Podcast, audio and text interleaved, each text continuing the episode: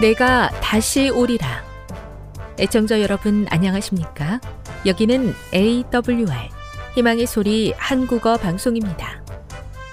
본 방송은 천국 복음을 온 세상에 전파하기 위해 제7일 안식일 예수 재림교회가 설립한 세계 방송망입니다. AWR 희망의 소리는 유럽, 라틴 아메리카, 아프리카, 러시아, 아시아의 방송망을 통해 전 세계에 복음을 전파하고 있습니다.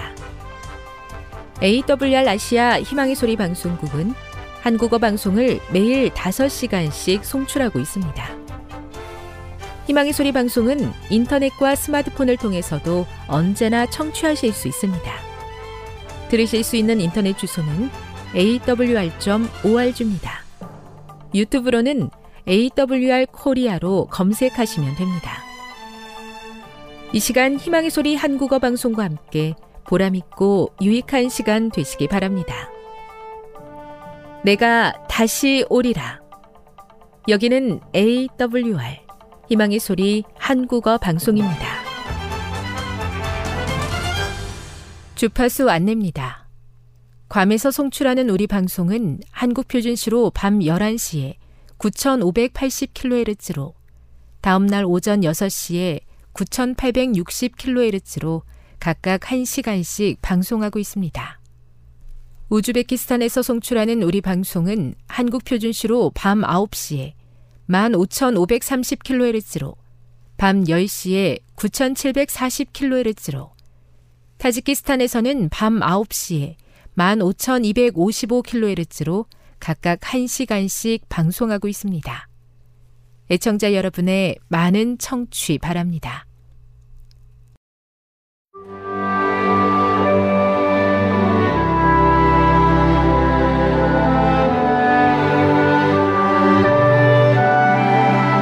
읽어주는 교과 셋째 날 2월 28일 화요일 유다의 마음 성경에 기록된 가장 비극적인 이야기 중의 하나가 바로 가룟 유다에 관한 것이다. 그는 세상 역사에서 자신 외에 오직 11명만이 누렸던 특권을 누린 사람이었다. 그들은 예수님과 항상 함께 시간을 보내며 그분으로부터 직접 영원한 진리를 배운 자들이었다.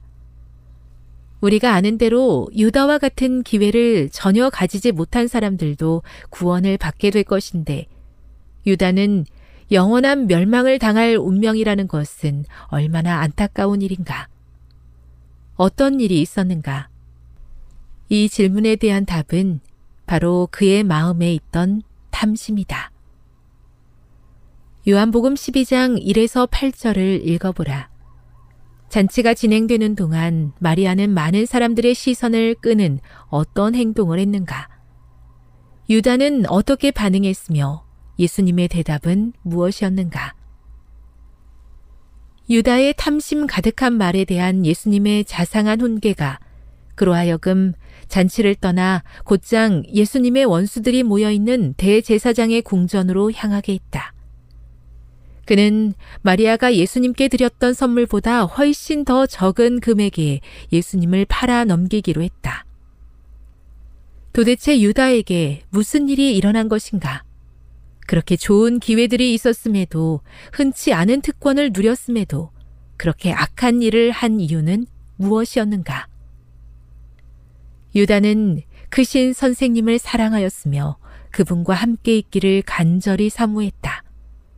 그는 자기의 품성과 생애가 변화되기를 바랐고 자기 자신을 예수님과 연합함으로 그 같은 경험을 하고 싶어 했다.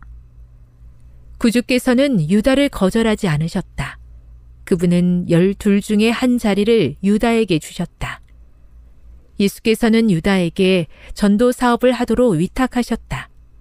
예수께서는 유다에게 병자를 고치고 귀신을 쫓아낼 능력을 주셨다. 그러나 유다는 자기 자신을 그리스도께 완전히 복종시키는 경지에 이르지 않았다. 시대의 소망 716 누구나 품성의 결함이 있다. 하지만 예수께 온전히 내어드리기만 하면 우리 안에 역사하시는 그분의 능력이 그 어떤 결함이라도 완전히 해결할 수 있다. 그런데 유다는 그리스도께 온전히 자신을 내어드리지 않았으며 그렇게 하기만 했다면 그리스도의 능력으로 극복될 수 있었던 탐심의 죄가 그를 집어 삼켜버렸다. 우리 가운데 이런저런 것에 대한 탐심으로 인해 투쟁하지 않는 사람이 어디 있겠는가? 유다가 탐냈던 것은 돈이었고 마음의 문제였던 그 탐심이 그로 하여금 훔치게 했고 마침내 예수님을 배반하게 했다. 탐심이 어떤 결과를 가져올 수 있는지에 관한 얼마나 두려운 교훈인가. 너무 작아서 아무것도 아닌 것처럼 보이는 마음의 욕망이 우리를 재앙과 영원한 멸망으로 이끌 수 있다. 교훈입니다. 자신의 연약함을 예수님께 온전히 내려놓지 않고 마음의 욕심에 따라 행동한 유다는 비극적인 결말을 맞이했다. 우리는 유다와 다른 지혜로운 선택을 해야 한다. 묵상. 병자를 고치고 귀신을 쫓아내는 능력의 사도였던 유다가 탐심으로 넘어졌다는 사실은 우리에게 무엇을 말해줍니까? 적용. 나의 어떤 문제나 결함이라도 그리스도께 드린다면 온전하게 해결될 수 있습니다. 이것을 기억하고 나의 결함과 어려움을 주님께 솔직하게 내어 놓으십시오. 영감의 교훈입니다. 탐욕의 노예가 된 유다. 유다는 본래 돈에 대하여 강한 애착을 가지고 있었으나 그런 말을 할 만큼 늘 부패되어 있었던 것은 아니다.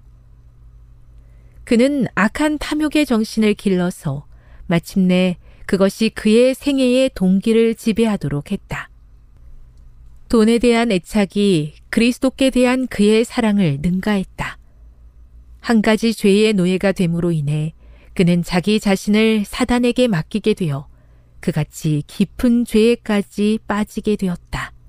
시대의 소망 716 포도원을 허는 작은 여우를 무심코 지나갈 때가 많이 있습니다. 누구보다 저 자신이 잘 알고 있는 저의 약점, 그리고 탐심을 하나님 앞에 내려 놓사오니 변화시켜 주셔서 하늘에 합당한 사람으로 준비되게 해 주시옵소서.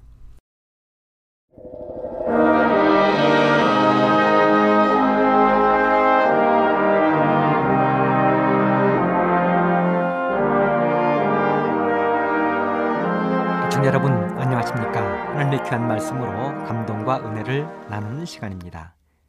먼저 하나님의 말씀 출애굽기 20장 3절로 6절의 말씀을 낭독해 드리겠습니다. 너는 나 외에는 다른 신들을 내게 있게 말지니라. 너를 위하여 새긴 우상을 만들지 말고 또 위로 하늘에 있는 것이나 아래로 땅에 있는 것이나 땅 아래 물 속에 있는 것에 아무 형상이든지 만들지 말며 그것들에게 들어하지 말며 그것들을 섬기지 말라.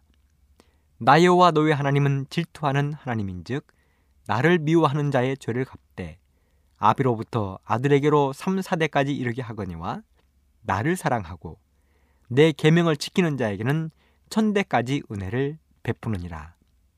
오늘 저는 이 말씀을 중심으로 하나님께 효도하는 방법 하나 이런 제목으로 말씀을 준비했습니다. 제가 사는 가까운 곳에 삼육 서울병원이 있습니다. 그 삼육 서울병원에 가면 유자원이라는 예쁜 이름을 가진 노인 전문 요양시설이 있는데요. 유자원. 그냥 얼핏 들어 넘기기에는 그 이름이 매우 고상해 보였습니다. 유자원. 왜 유자원일까? 그냥 듣기 쉽게, 이해하기 쉽게 이름을 지었으면 좋을 텐데 저는 그 건물 이름에 붙여진 유자원이라는 이름을 볼 때마다 그 뜻이 매우 궁금했습니다.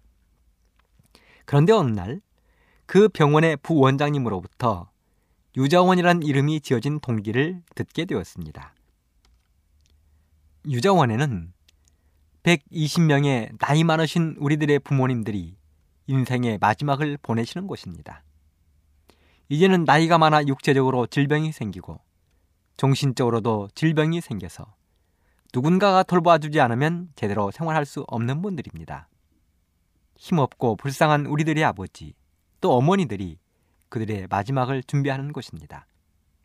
말 그대로 자기 스스로는 거의 아무것도 할 수 없는 어르신들이 보호받고 있는 시설입니다.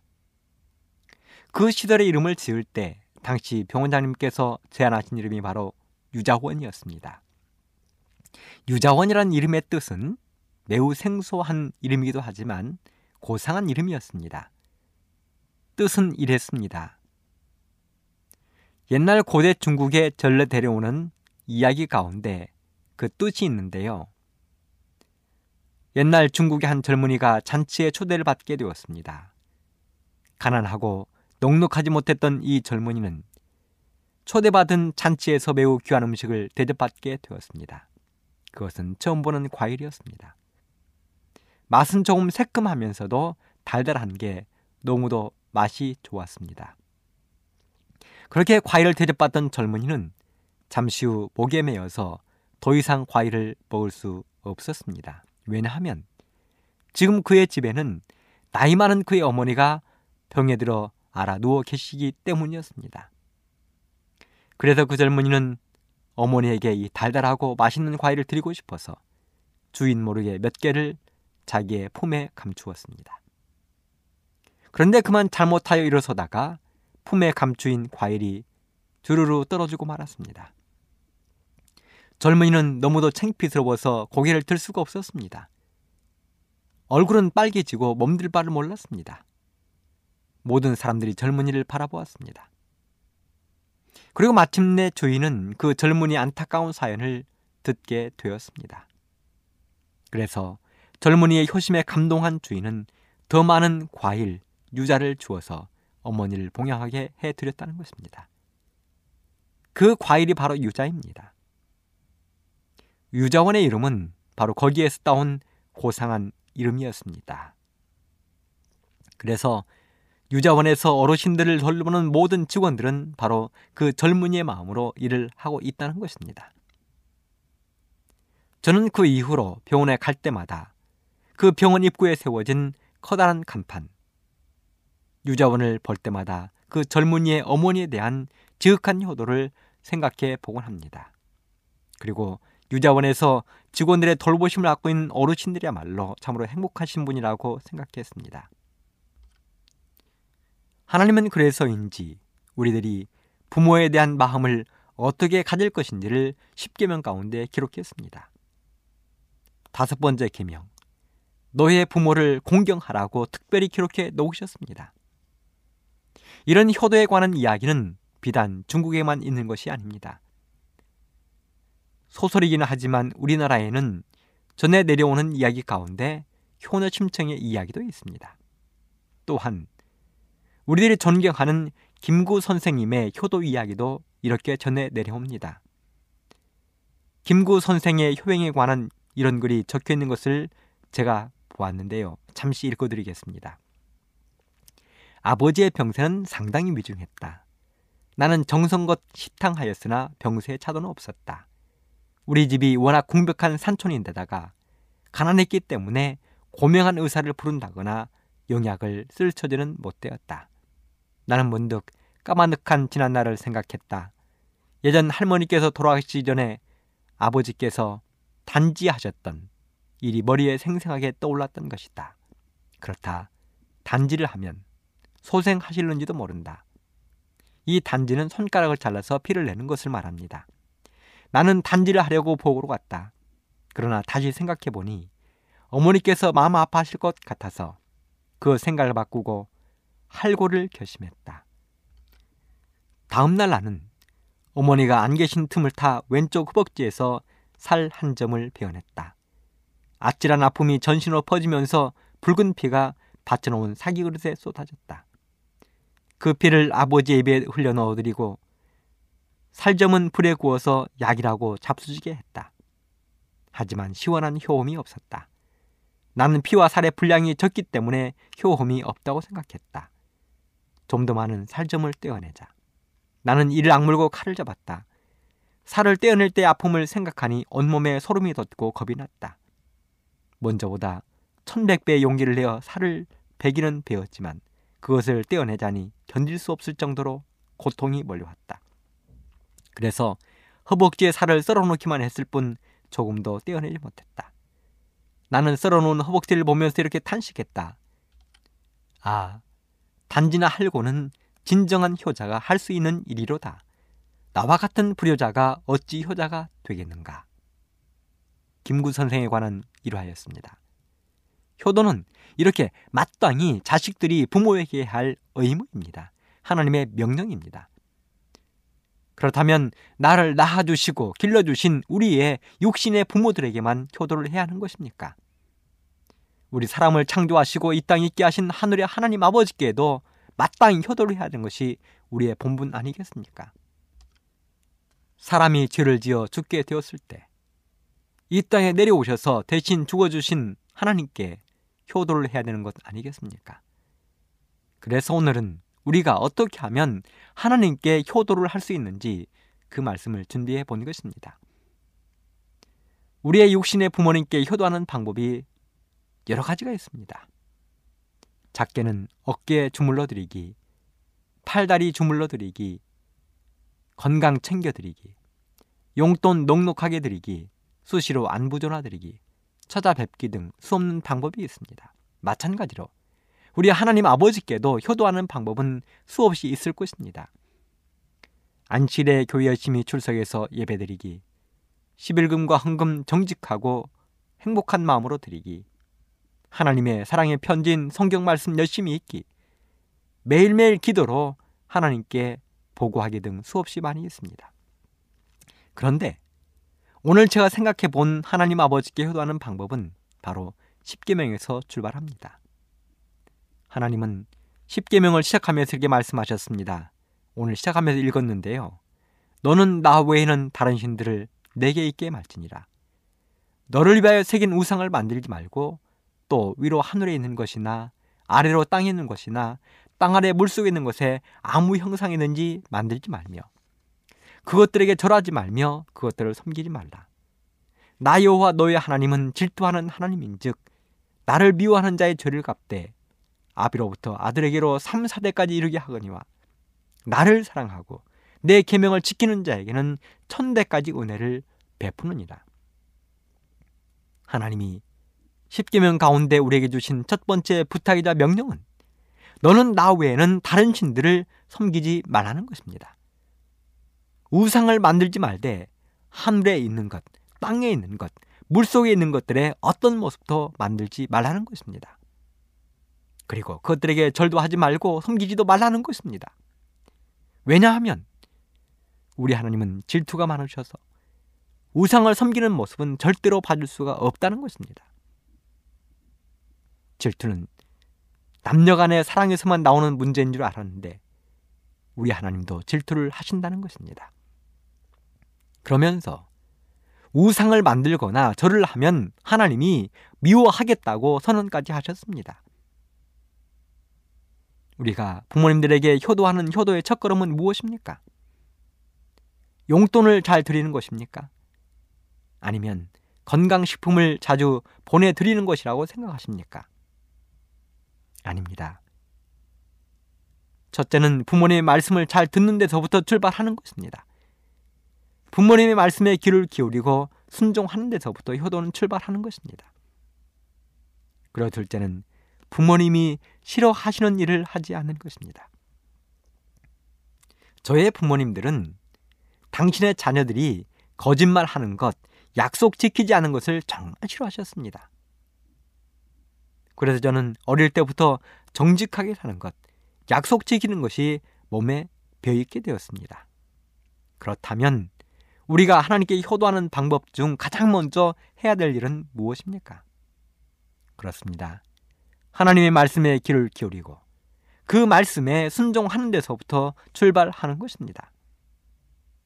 그 하나님께서 십계명 가운데 첫 번째 하신 부탁이 바로 너는 나 외에는 다른 신들을 너에게 있게 말지니라 이렇게 말씀하셨습니다.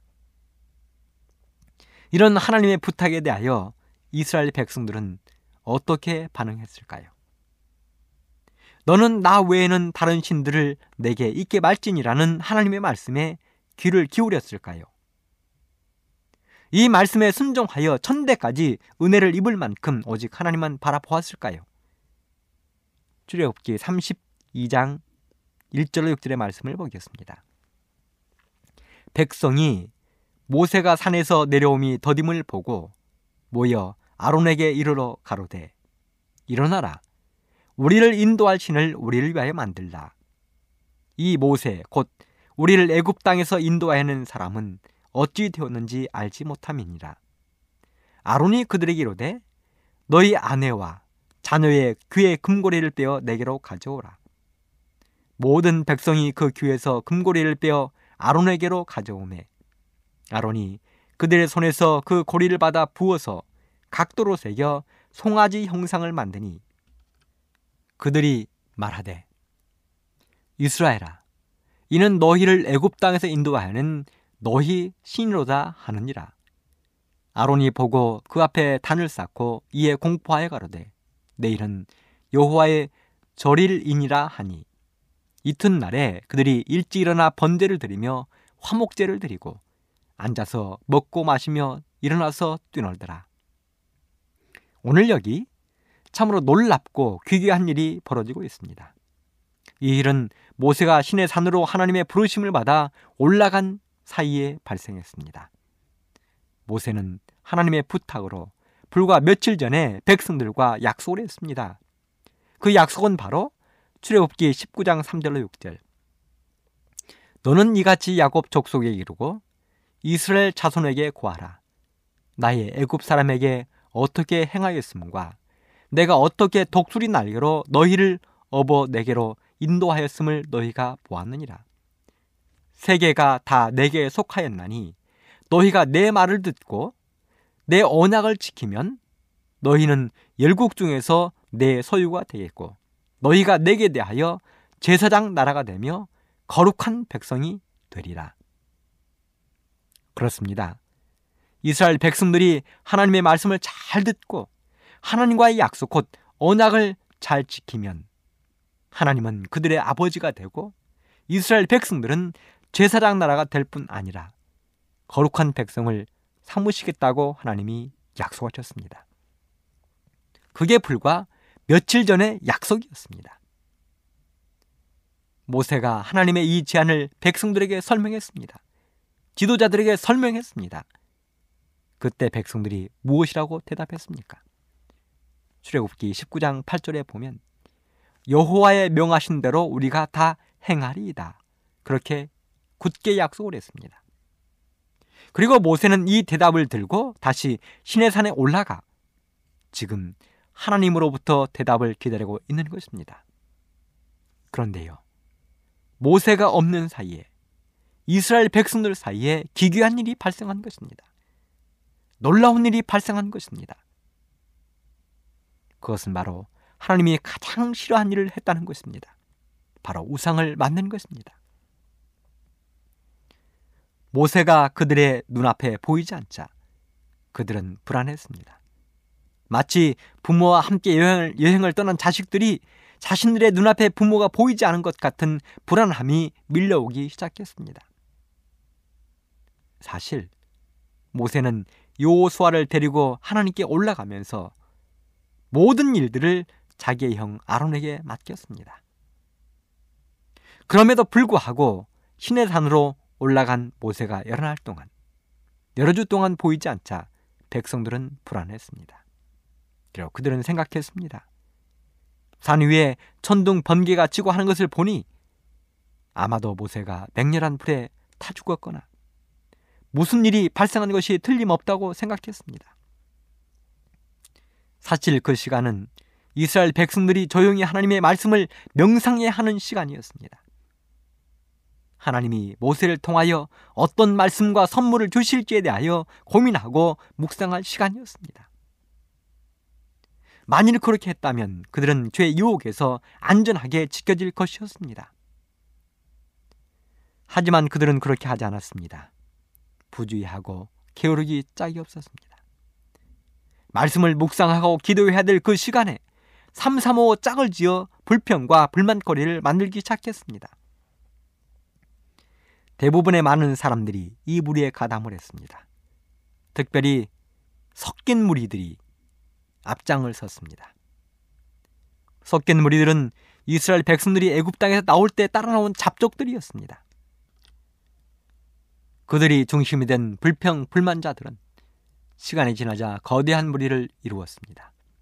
그리고 마침내 그들은 반역을 일으켜 애굽으로 돌아가자고 제안을 하기에 이르렀습니다. 일이 여기까지 이르자 사태는 걷잡을 수 없이 커지게 되었습니다.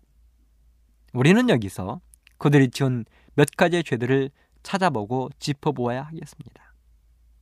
그들이 지은 죄 첫째, 그들은 알고도 죄를 지었다는 것입니다. 예언의 신 부조와 선지자에 있는 말씀을 한 구절 살펴보겠습니다. 315쪽 구름이 여전히 그들에게 보이는데도 진역에 있는 많은 사람들에게 있어서 그들의 지도자가 그들을 버렸거나 맹렬한 불에 소멸되어 버린 것처럼 생각했다. 그랬습니다. 신해산 위에는 분명히 하나님의 임재의 상징인 구름이 여전히 걸려 있었습니다. 자신들을 애굽 땅에서 여기까지 인도해온 구름 기둥이 분명했습니다. 그리고 그 구름 속에서 자신들의 지도자인 모세가 하나님을 만나고 있는 것을 그들은 알고 있었습니다. 그렇게 분명히 하나님의 임재의 상징인 구름이 그들 눈앞에 있음에도 불구하고 그들은 인정하지 않았습니다. 알고도 인정을 하지 않고 있는 것입니다. 성경은 말했습니다. 알고도 행치 않으면 죄라고 분명히 이야기했습니다. 두 번째 그들의 죄는 게을렀다는 것입니다. 그들은 하나님의 말씀을 연관하는 일에 시간을 투자하지 않았습니다. 그들은 자신들을 시험의 유혹에서 지키려고 노력도 하지 않았습니다. 오직 불평하고 불만을 만들어내는 불평 불만 생산업자들처럼 그들은 생활했습니다. 셋째는 결정적으로 하나님이 가장 싫어하는 우상을 만들었다는 것입니다. 오늘 시작하면서 읽은 본문의 말씀을 보면 이스라엘 백성들이 아론에게 이렇게 요구합니다. 자신들을 인도할 신을 자신들을 위해서 만들어 달라는 것입니다. 이 일에도 역시 함께 따라 나온 잡족들이 제일 앞장을 섰습니다. 그들은 사실 애굽에 있었을 때 우상 숭배에 자연스럽게 물들어 있던 사람들이었습니다. 그들은 애굽에서 신의 상징으로 황소와 송아지 형상을 만들어 섬기던 사람들이었습니다. 그랬기 때문에 그들은 너무도 자연스럽게 송아지를 만들어 경배하자고 제안을 한 것입니다. 그들은 그것을 하나님을 상징하는 표상이 될 것이라고 주장했습니다. 하지만 여러분, 우리 하나님이 가장 싫어하시는 것이 무엇입니까? 바로 우상을 만드는 것입니다. 하늘에 있는 것, 땅에 있는 것, 땅 아래 물 속에 있는 어떤 형상이라도 만드는 것은 하나님의 뜻이 아닙니다. 하나님이 가장 싫어하시는 것입니다. 여러분, 왜 우리 하나님이 놀라운 이적들을 행하셨는지 아십니까? 예언의 신의 그 대답이 나옵니다. 부조와 선지자 316쪽. 하나님께서는 그분 자신과 비슷한 모양을 두시지 않으셨고 그 같은 목적으로 어떠한 물질적인 조상을 만드는 것을 금하셨다. 애국과 홍해에서 행하신 큰 표적들은 여호와를 눈에 보이지 않는 전능하신 이스라엘의 조력자와 유일하신 참 하나님으로 믿도록 하기 위하여 고안된 것이었다. 아, 그랬습니다. 하나님이 놀라운 이적들을 보여주신 목적 가운데 하나가 바로 우상 숭배를 막기 위한 것이었습니다. 참으로 놀라우신 우리의 하나님이십니다. 그리고 지금도 여전히 그들 앞에는 구름 기둥이 신의 산에 내려 덮여 있는 것입니다. 그럼에도 불구하고 그들은 구름 기둥을 대신할 우상을 만들기를 원했습니다. 생각이 거기까지 미치자 그들은 무리를 이루어 아론을 압박하기 시작했습니다. 참으로 대단한 시험거리가 아론의 앞에 나타났습니다. 여러분 이때 아론은 확고부동하고 결단성 있을 뿐 아니라 불굴의 믿음을 나타낼 수 있는 기회였습니다. 자신의 개인적인 안전이나 생명보다는 하나님의 영광을 드러낼 수 있는 절호의 기회를 아론이 맞았습니다.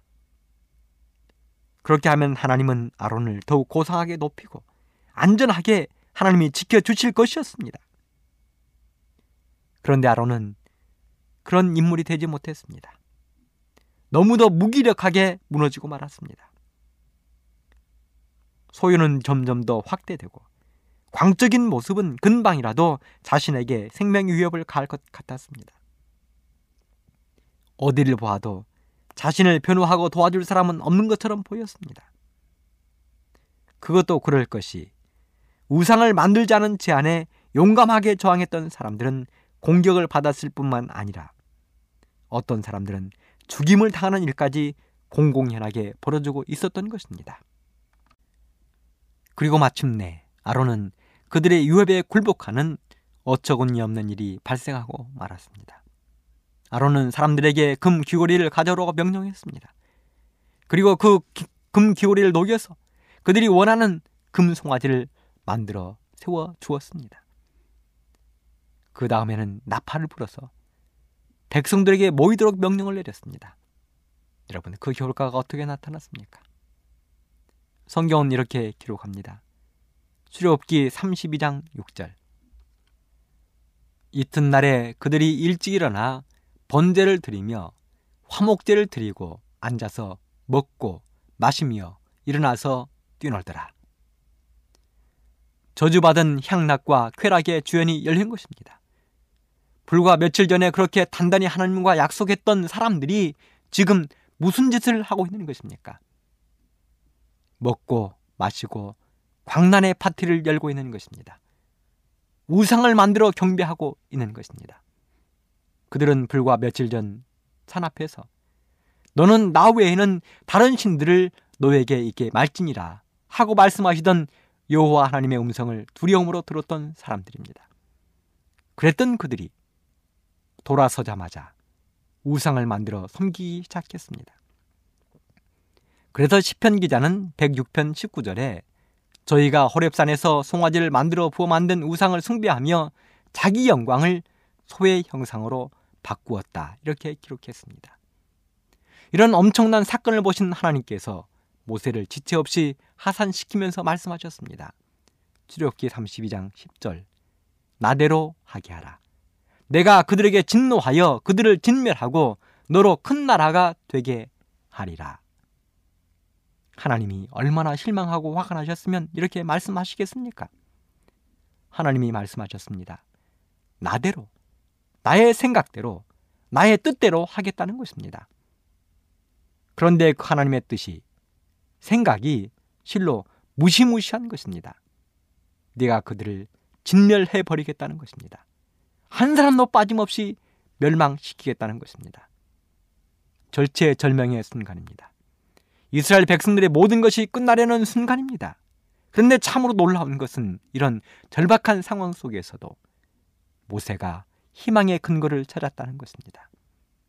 모세는 나대로 하게 하라는 하나님의 말씀에서 희망의 씨앗을 발견했습니다. 나대로 하겠다는 하나님의 말씀을 얼마든지 바꿀 수도 있다는 뜻으로 모세는 해석했습니다. 놀랍죠? 그리고 하나님의 생각을 돌릴 수 있는 유일한 방법은 간청하는 기도라는 것을 그는 알 수 있었습니다. 그래서 하나님께 기도했습니다. 출애굽기 32장 11절 여호와여 어찌하여 그 큰 권능과 강한 손으로 애굽 땅에서 인도하여 내신 주의 백성에게 진노하시나이까 어찌하여 애굽 사람으로 이르기를 여호와가 화를 내려 그 백성을 산에서 죽이고 지면에서 진멸하려고 인도하여 내었다 하게 하려 하시나이까 주의 맹렬한 노를 그치시고 뜻을 돌이키사 주의 백성에게 이 화를 내리지 마옵소서. 주의 종 아브라함과 이삭과 이스라엘을 기억하소서. 주께서 주를 가리켜 그들에게 맹세하여 이르시기를 내가 너희 자손을 하늘의 별처럼 많게 하고 나의 허락한 이 온 땅을 너희의 자손에게 주어 영영한 기업이 되게 하리라 하셨나이다. 참으로 모세는 대단한 사람입니다. 모세는 하나님의 약점을 알고 있었습니다. 하나님의 약점이 무엇입니까? 그렇습니다. 하나님은 사랑의 하나님이십니다. 또 무엇이 있습니까? 그렇습니다. 하나님은 약속의 하나님, 언약의 하나님이십니다. 그래서 모세는 과거 아브라함과 했던 약속을 끄집어냈습니다. 하나님, 하나님이 우리 조상 아브라함에게 뭐라고 약속하셨습니까? 그의 후손을 하늘의 별처럼 바다의 모래알처럼 많게 하겠다고 약속하지 않으셨습니까? 그런데요, 여기서 모두 진멸해 버리시면 그 약속은 어떻게 되는 것입니까? 하나님도 약속을 어기십니까? 하나님 그리고 생각해 보십시오. 그러면 애굽 사람들이 뭐라 하겠습니까? 자기에게 제사를 드리라고 나오라 하더니 모두 다 진멸시켰다고 그랬다고 조롱할 것 아니겠습니까? 아, 그랬더니 하나님께서 다시 한번 모세의 간청을 들으셨습니다. 모세의 기도에 응답하셨습니다. 그렇게 하나님의 용서를 약속받고 내려온 모세는 백성들 앞에서 거룩한 분노를 표출했습니다. 하나님의 계명이 적힌 돌비를 던져 산산조각나게 했습니다. 금송아지를 갈아 물에 띄워서 백성들로 마시게 했습니다. 그리고 배도에 대한 엄숙한 책임을 물었습니다. 먼저 백성들의 압력에 굴복하여 금송아지를 만든 아론이 죄의 대가를 치러야 했습니다. 신명기 9장 20절에 보면 여호와께서 아론에게 진노하사 그를 멸하려 하셨다고 했습니다. 만일 모세의 열렬한 중재의 기도가 없었다면 아론은 잡족들과 함께 죽었을 것입니다. 아론은 자신의 엄청난 죄를 참회하고 겸비하게 행함으로 하나님께 용서를 받을 수 있었습니다. 또한 일의 주동자들인 잡족들은 배도에 대한 책임을 져야 했습니다. 그날 출애굽기 32장 28절에 보면 백성 중 3천 명이 죽임을 당했다고 기록했습니다. 과연 누가 죽었을까요? 그들은 행악의 주동자들이요 회개하지 않는 사람들이었습니다. 하지만 스스로 회개하고 겸비한 사람들은 모두가 용서를 받았습니다. 이렇게 해서 이스라엘 백성들의 우상숭배 사건은 마침내 막을 내렸습니다. 우상숭배. 이것은 하나님이 가장 싫어하시는 것입니다. 그렇다면 오늘날 우리들이 나도 모르게 섬기는 우상들은 무엇이 있습니까? 재물입니까? 명예입니까? 친구들입니까? 아니면 각종 문명의 이기들입니까? 분명한 것은 하나님보다 더 우리들의 관심과 사랑을 받는 것이 있다면 그것은 분명 송아지와 같은 우상입니다. 이스라엘 백성들이 섬기던 금송아지 같은 우상입니다. 사랑하는 애청자 여러분, 우리 하나님께 효도합시다. 하나님의 말씀에 순종함으로 효도합시다. 하나님이 싫어하시는 것을 멀리함으로 효도합시다. 그렇게 해서 복받고 하늘을 유업으로 얻는 여러분과 제가 되기를 간절히 바라면서 말씀을 마치겠습니다. 지금 여러분께서는 AWR 희망의 소리 한국어 방송을 듣고 계십니다.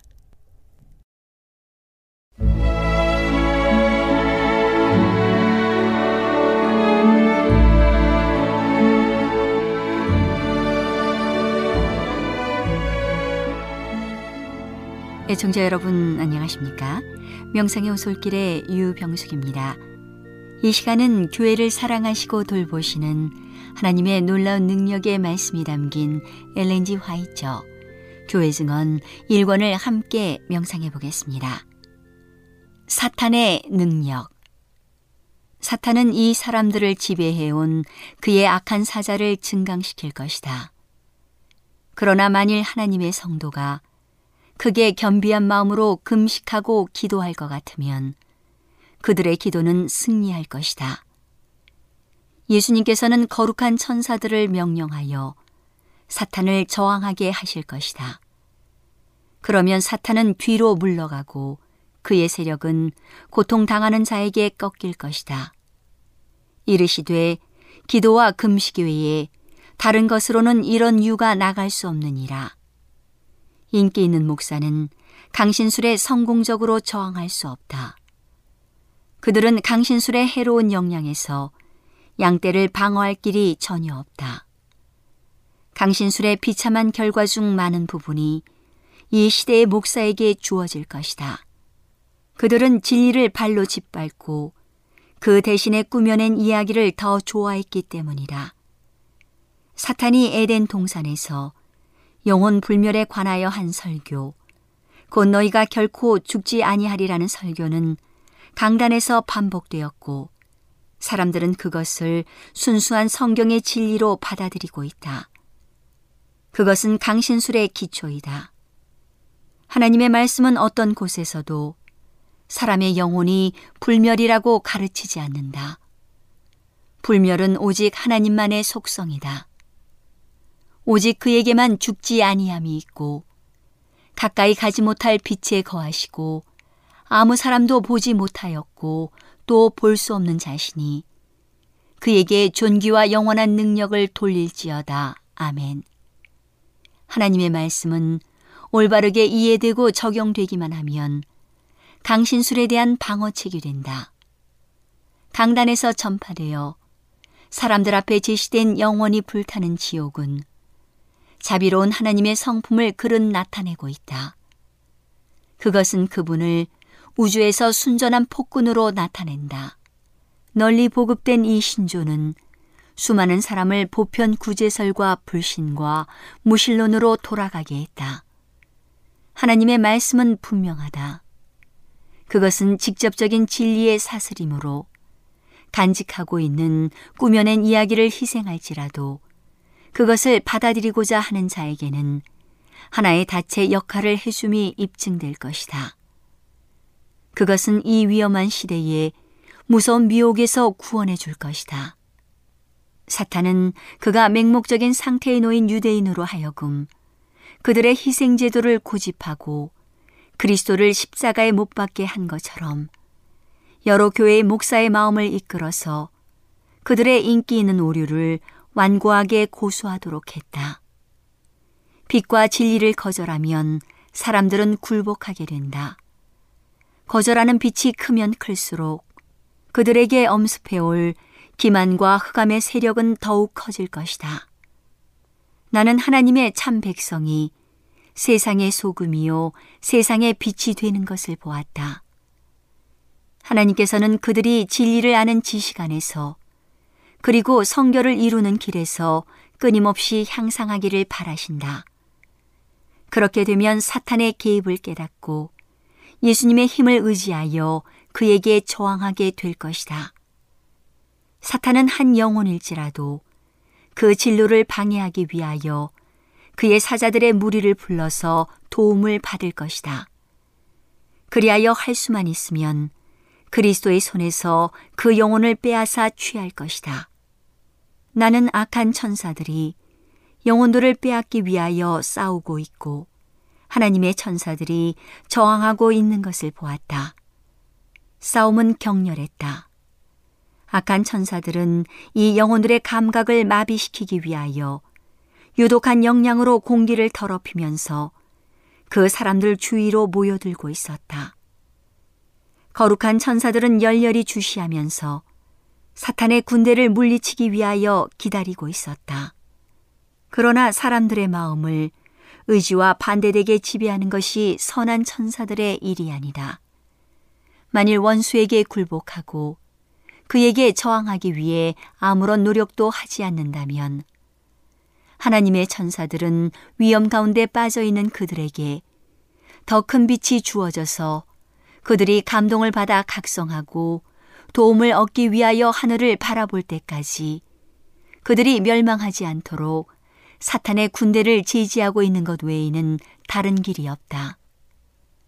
예수님은 스스로 도움을 받고자 노력하지 않는 자를 구출하도록 거룩한 천사들에게 명령하지 않으실 것이다. 사탄이 한 영혼을 잃어버릴 위험에 처한 것을 깨달으면 그는 그 한 사람을 지키기 위하여 최선의 노력을 할 것이다. 그런데 그 사람이 자신의 위험을 느끼고 고통과 열성으로 힘을 구하기 위하여 예수님을 바라보면 사탄은 한 사람의 포로를 잃어버릴까봐 두려워한다.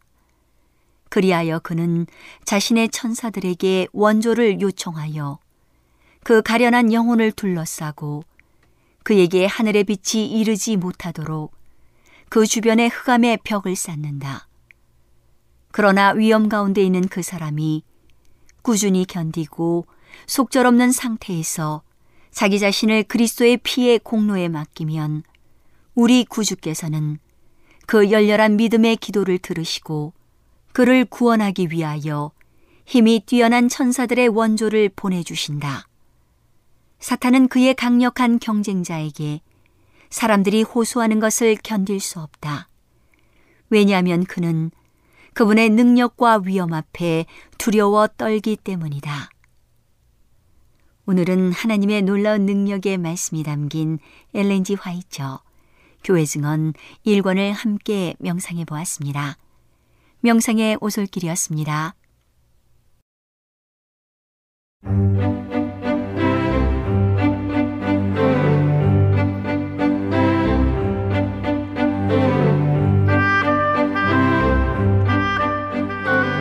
여러분 안녕하세요. 신비한 자연에서 몇 가지 주제를 골라 소개해드리는 아름다운 세계 시간.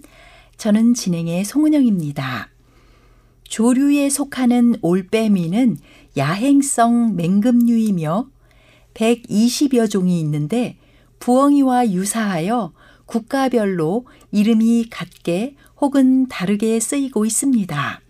영어권에서는 부엉이와 올빼미를 따로 구분하지 않고 아울이라 하며 프랑스어와 일본어권에서는 부엉이와 올빼미를 구분합니다. 보통 나무 구멍 속을 둥지로 삼아 알과 새끼를 보호합니다.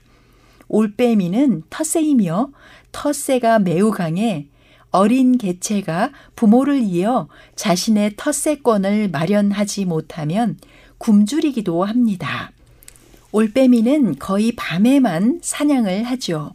높은 곳에 회를 삼아 앉아 있다가 사냥감 바로 위로 소리 없이 낙하하거나 활강하는데 다만 먹여 살릴 새끼가 딸린 경우에는 가끔 낮에도 사냥을 할 때가 있습니다.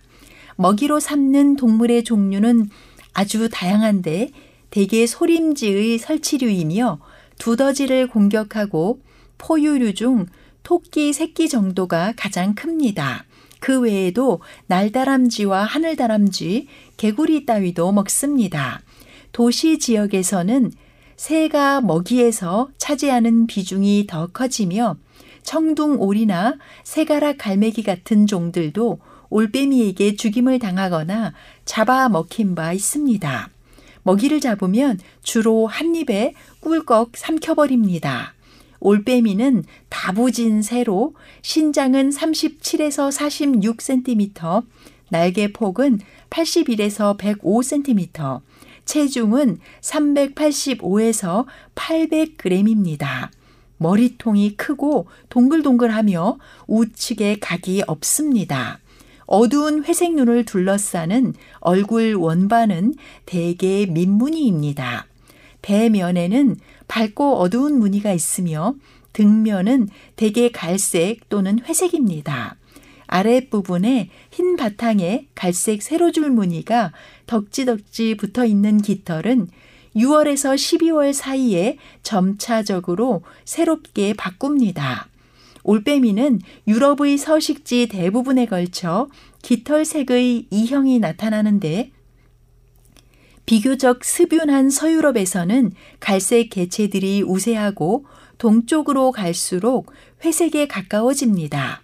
북단으로 가면 올빼미들이 차가운 회색을 띱니다.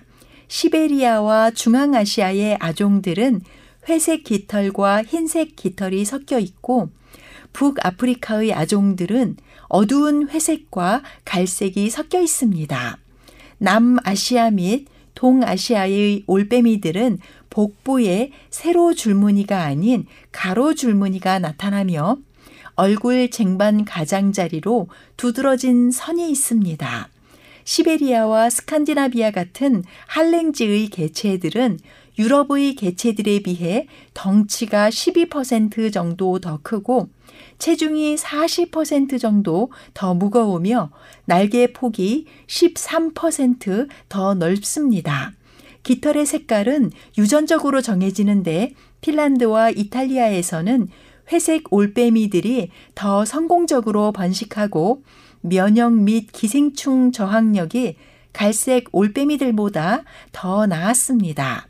환경적 요소도 깃털색에 영향을 미쳐 조밀한 숲일수록 갈색 올빼미가 흔하게 발견되었습니다.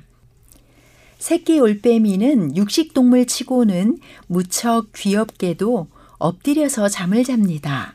아직 크고 무거운 머리를 지탱하며 잠을 잘 힘이 없어서 그런 것인데 길바닥에 뻗은 모양새여서 귀여움을 배가시킵니다. 하지만 강한 공격력을 가진 야생조여서 큰 개체는 언제든지 자연스럽게 내민 손의 살점을 이탈시킬 수 있음을 기억할 필요가 있습니다. 올빼미는 성적 이형을 가진 종이어서 암컷이 수컷보다 훨씬 큰데 신장은 5%더 크고 체중은 25%더 무겁습니다. 올빼미는 둥근 날개로 길게 활공 비행합니다. 소리 없이 은밀하게 하는 비행은 부드럽고 복실복실한 깃털 윗면과 바깥쪽 첫째 날개깃의 띠 모양 가장자리 덕분입니다. 올빼미와 같은 지역에 서식하는 올빼미과 종은 북방 올빼미와 수리부엉이, 긴 점박이 올빼미가 있는데 올빼미는 이들에 비해 덩치가 작고 앉은 자세가 구부정하며 날개가 넓은 점에서 쉽게 구분이 가능합니다.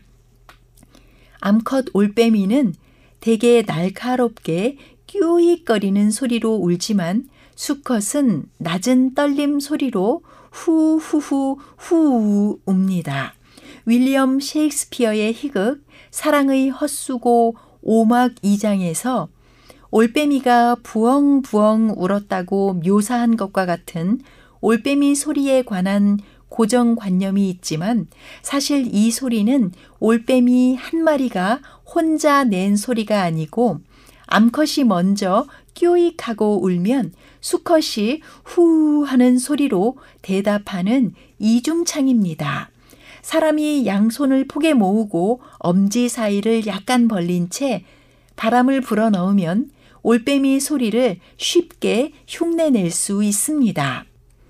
케임브리지셔에서 이루어진 연구에서는 이렇게 올빼미 소리를 흉내냈더니 30분 안에 올빼미가 반응할 확률이 94%에 달했습니다.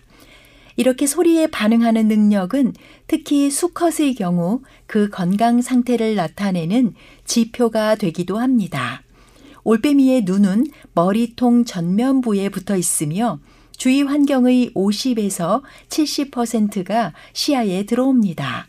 주행성 맹금류의 시야가 30에서 50%임에 비해 이는 쌍안시 능력이 더 좋다 하겠습니다.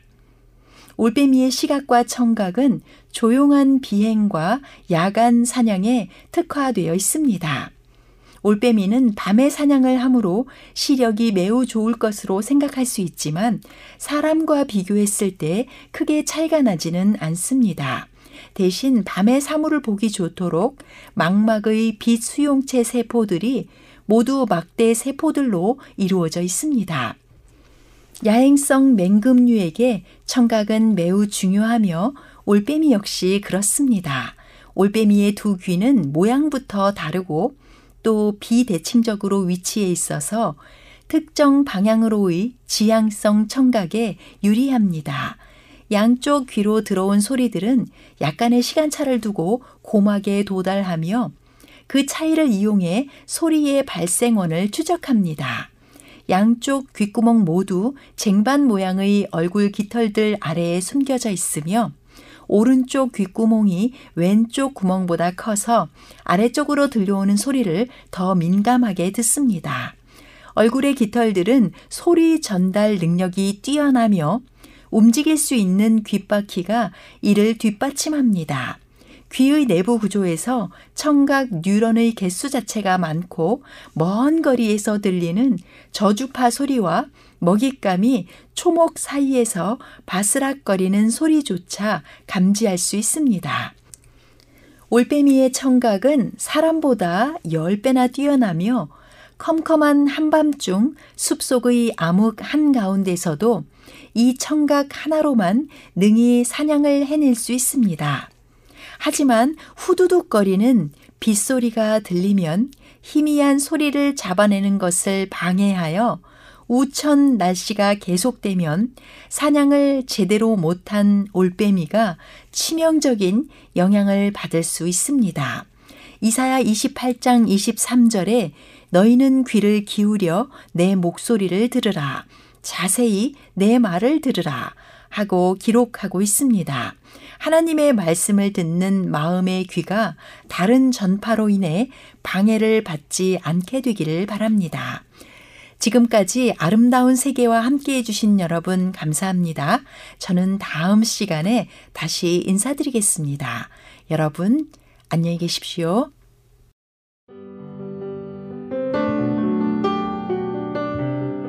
행복한 시간 되셨습니까? 지금까지 여러분께서는 AWR 희망의 소리 한국어 방송을 청취하셨습니다. 방송을 청취하시고 문의를 원하시는 분은 우편번호 02461 대한민국 서울시 동대문구 이문로 1길 11 희망의 소리 방송부 앞으로 편지나 엽서를 보내주시거나 지역번호 02-3299-5296에서 8번으로 전화 주시기 바랍니다.